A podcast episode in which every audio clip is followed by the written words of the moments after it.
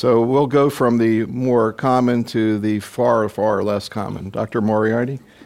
This is a 62 year old woman, very healthy, presented to her doctor with rectal bleeding and change in bowel habits over the previous couple of months. And on physical exam, there was an obvious mass in the rectum, but it was about three to four centimeters distal to the anal verge. And she underwent colonoscopy, which really showed an extensive lesion that started about three to four centimeters above the anal verge, extending for an additional four to four and a half centimeters. It was biopsied and it was a squamous cell carcinoma.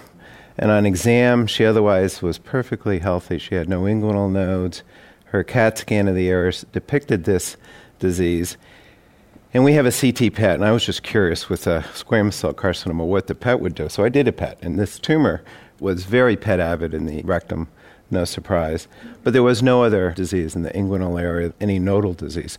We attempted to do an EUS, and technically it was difficult because of the size of the tumor.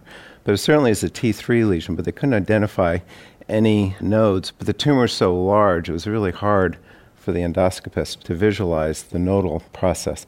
Anyway, we had a discussion whether this is a, what type of tumor was this? Was an anal? Was it a rectum?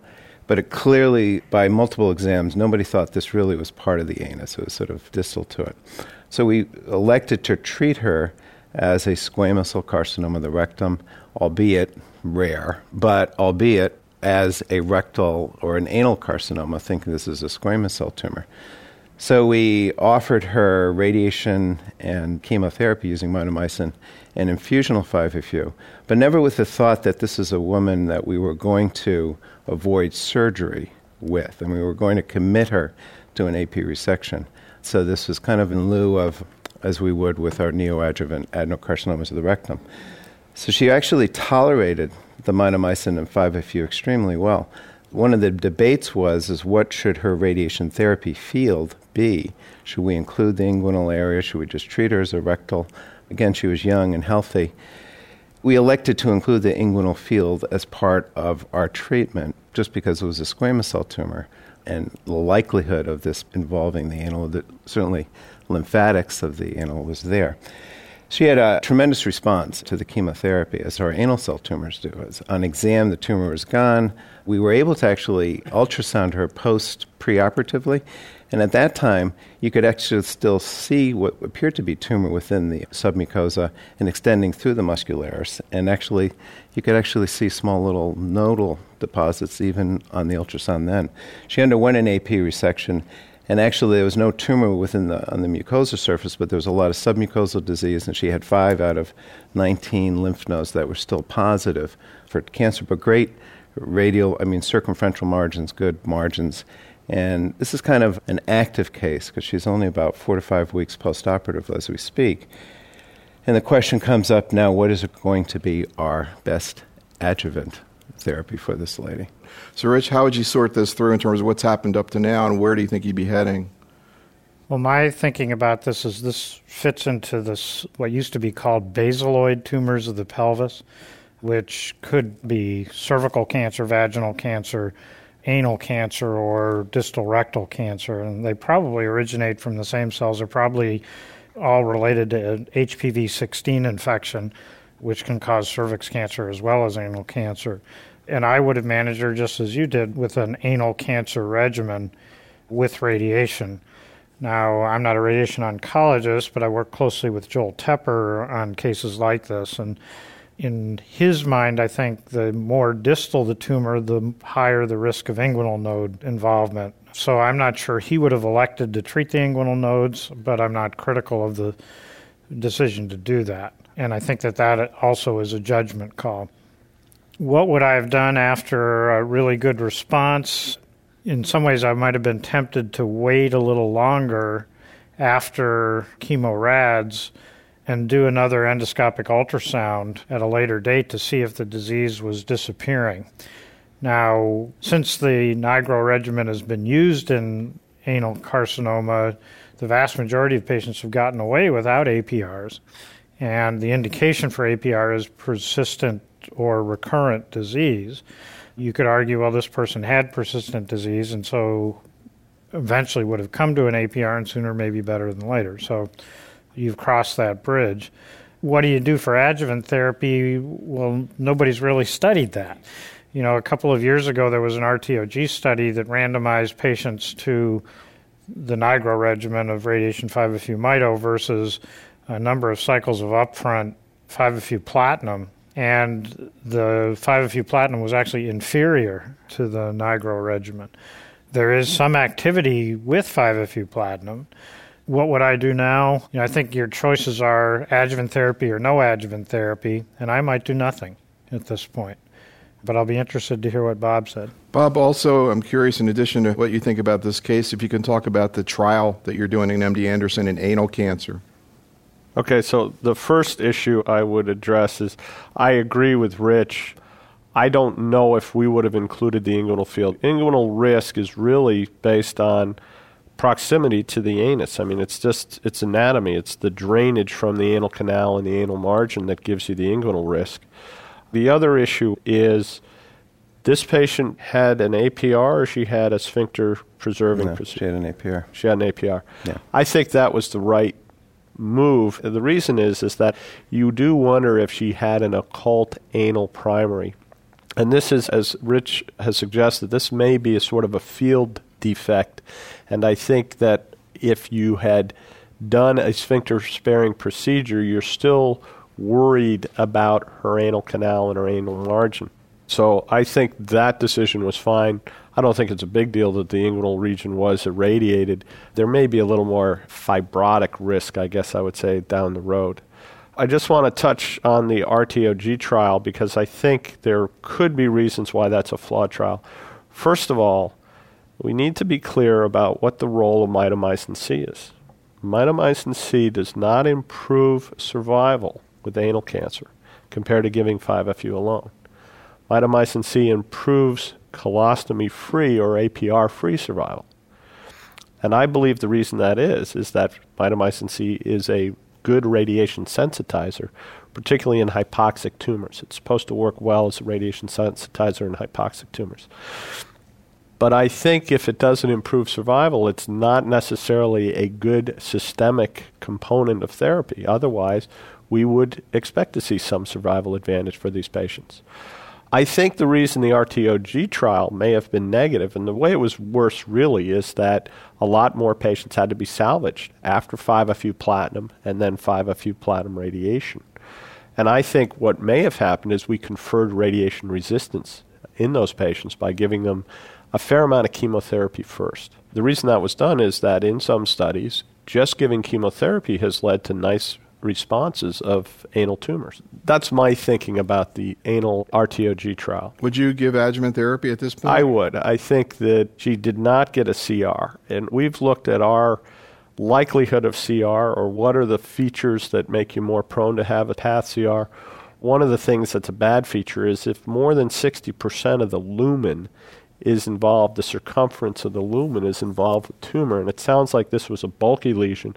And I suspect, you know, getting her to path CR was going to be a challenge. You could argue, well, it's a squamous cell, it may be more sensitive to therapy.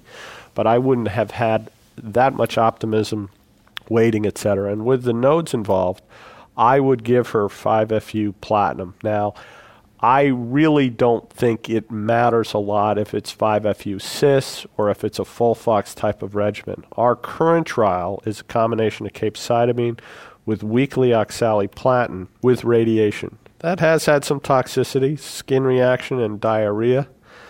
I think our dose of oxali is about 50 per meter squared weekly. And there have been some patients who've had toxicity. Now, it's been going well so far in terms of local control. We've had, as far as I know, we haven't had anybody have a local failure. We have had a patient develop distant disease. But it's a little too early to say is oxaliplatin going to be a platinum that we could think about as a substitute for mitomycin C that may end up having better systemic coverage. I think that's going to require a randomized trial. I think the basis of doing a randomized trial would be to see excellent local control rates and low need for salvage. I mean, I think we would have to be upwards of 80, 85% in a select group to think this may be better than 5-FU mito. The biggest issue with mitomycin C is it is pretty toxic. There's a lot of skin reaction with mitomycin C. People don't have fun with it. A lot of people skip the second dose later on because their counts can't take it or the skin is looking pretty rough at that point. What do we know about uh, capecitabine and or oxali in this disease? Not very much. I mean, this is an ongoing area of investigation. I think you know, Neil. I mean, my view about capecitabine as a radiation sensitizer is it's hard to come up with a biological reason why it would be inferior to 5FU. Virtually every study, at least as systemic therapy, be it in the adjuvant setting, gastric cancer, adjuvant colon cancer, metastatic colon cancer, these drugs are essentially equivalent. There's no superiority in terms of efficacy, but there's certainly no inferiority either at least based on the studies that have been done so far. I do think as we've gotten away, I mean, there are probably not very many people in the room who use bolus 5FU anymore, and we are using two day infusional LV5FU 2 as the standard way we give this in systemic and then infusional therapy with a pump during RT. But I personally don't think there's going to be a lot of difference biologically between capecitabine or infusional 5FU as a radiosensitizer. How about Capox in this patient? I think that would be reasonable. You know, there is no evidence based medicine about this case for sure. I think Capox would be fine. I think 5FU cisplatin would be fine. I think capecitabine cisplatin would be fine. You know, thinking back to those numbers of what you all are seeing in practice, there also are tumors like anal cancer and thyroid cancer, et cetera. And, you know, we just don't have enough people to have evidence. Rich, any thoughts about this trial and about this patient? Well, the one point I was going to make is that actually the British have been amazing in terms of helping us to understand what to do with anal cancer, and that they've mounted four or five different randomized studies in anal cancer. We've not been as good in the United States in trying to help to understand what to do. But What's the, the problem in surgical cooperation? Well, I don't know Radiation? that we capture as many patients, and it's a rare tumor, so the politics of it are that in Britain, with the nationalized health system, the incentives are different. Here, it's a pain in the neck to open trials, particularly if you're going to maybe enroll one patient in them, because they take all the same amount of work with the IRB with very little payoff. And so I think that's part of the reason it hasn't worked as well in the U.S it's very hard to know whether adjuvant therapy is going to change the natural history of this disease. And in the old days, back when I was training at Georgetown and we were giving FAM to people, if you gave more mitomycin, people got hemolytic uremic syndrome and died of that rather than cancer. So, certainly, if I were going to treat this patient, I would use a platinum 5FU based regimen. And I don't think it really matters which platinum and which 5FU. I'd be interested in what the rest of the group would do with this one be the tumor board. One question I would also ask the audience is what would be the duration of their adjuvant therapy? Would it be four months, six months? Could be three months. okay, why don't we do a quick we'll do a quick poll. What would you do? Bottom line.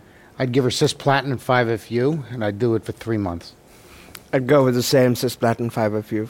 Three months? Three months. How old is this patient? 62. And she was in good condition. Good health. Yeah. I will probably uh, 5FU cisplatin. I do have a question about the APR versus a low anterior resection. If there was no obvious tumor and she got chemoradiation, what will be the downside to do a low anterior resection and closely follow her and leave the APR for salvage if she relapses? Yeah, I mean, I, it seems to me that we did everything to. I think it would be reasonable to take that approach. I guess part of what we do as oncologists is try to sleep at night. And this is not somebody I would be sleeping well at night knowing that she may have all the time had an occult anal cancer that sort of crept north. You can get submucosal infiltration, you don't see it, it's not obvious. And so I think you could say we'll save an APR for salvage, keeping in mind that when you try to salvage anal cancer, they're not all cured with the salvage. I think it's somewhere between 50 and 60 percent can be salvaged, but it's not 100 percent. So How often do you see uncontrolled local disease and really bad symptoms and morbidity in that situation? Well, usually I have to say that this is something that you get a sense of pretty quickly. You know, bulky disease is tough to clean up completely. And what we have referred to our center, and I don't think we know how to deal with this, is people who've had standard chemo RT programs, whether a 5FU platinum RT or 5FU mito RT, and within months they got tumor back. It's creeping along the skin. It's getting deeply infiltrating in the perineum, and it's just a mess. And the next thing you see are lung mets, and many times this is not just issues of local control. There is a subset of these tumors that are very bad biology, probably something beyond HPV that turns them really sour and angry. I sometimes think that smoking sort of makes for a worse anal cancer. I could be wrong about that. Smoking. Yeah. Is that a risk It's factor? It sure is. So much I don't know. Okay. But I, I, I, I think it, you know, there is no right answer for this case. I think at this age and with this problem, I would err on the side of more as opposed to less, including the APR. One of the things that I believe, and I actually have started to change my thinking a little bit, I really think oncologists make a difference for patients in sort of adjuvant mode. And I personally think that where you make a difference in a patient's life is far more in the adjuvant setting than in the metastatic setting, no matter what disease we're talking about. Now, I used to say metastatic disease, not any of us is going to do any good, really, for a lot of tumors. But I actually have started to change my view that I don't want to be critical of doctors, but I think that physicians now, with us getting patients out two, three, 10% of patients getting out to five years, we do have to be more thoughtful and critical of our own thinking in terms of how we deal with metastatic colon cancer. Pancreatic cancer is not there yet. So my point is is that you really have to think about what's the best strategy in terms of adjuvant therapy. I would rather give this woman risk of some toxicity now, understanding this may not help at all, as opposed to saying we're going to just hope for the best because if the other shoe drops, it's going to be a mess, I think, for this poor lady. Dr. Moriarty. Actually, uh, just I don't re- unfollow it. So after I have the knowledge, but her tumor, I think, was just that. I think it was one of these submucosal diseases from the anus because the big bulky tumor that was more distal was gone. But as the pathologist kind of cut across, there was more tumor, viable tumor, the closer you got to the anal verge. So one, the AP is, thank God, you know, we were committed to that to begin with. And I'm going to give her Folfox. I'm just going to give her Folfox. How Dr. about CPT11 and cisplatin? That's a good question. I have used that combination in salvage if somebody has failed a 5FU platinum. It's not something I've usually pulled the trigger as what I would do as an adjuvant type therapy.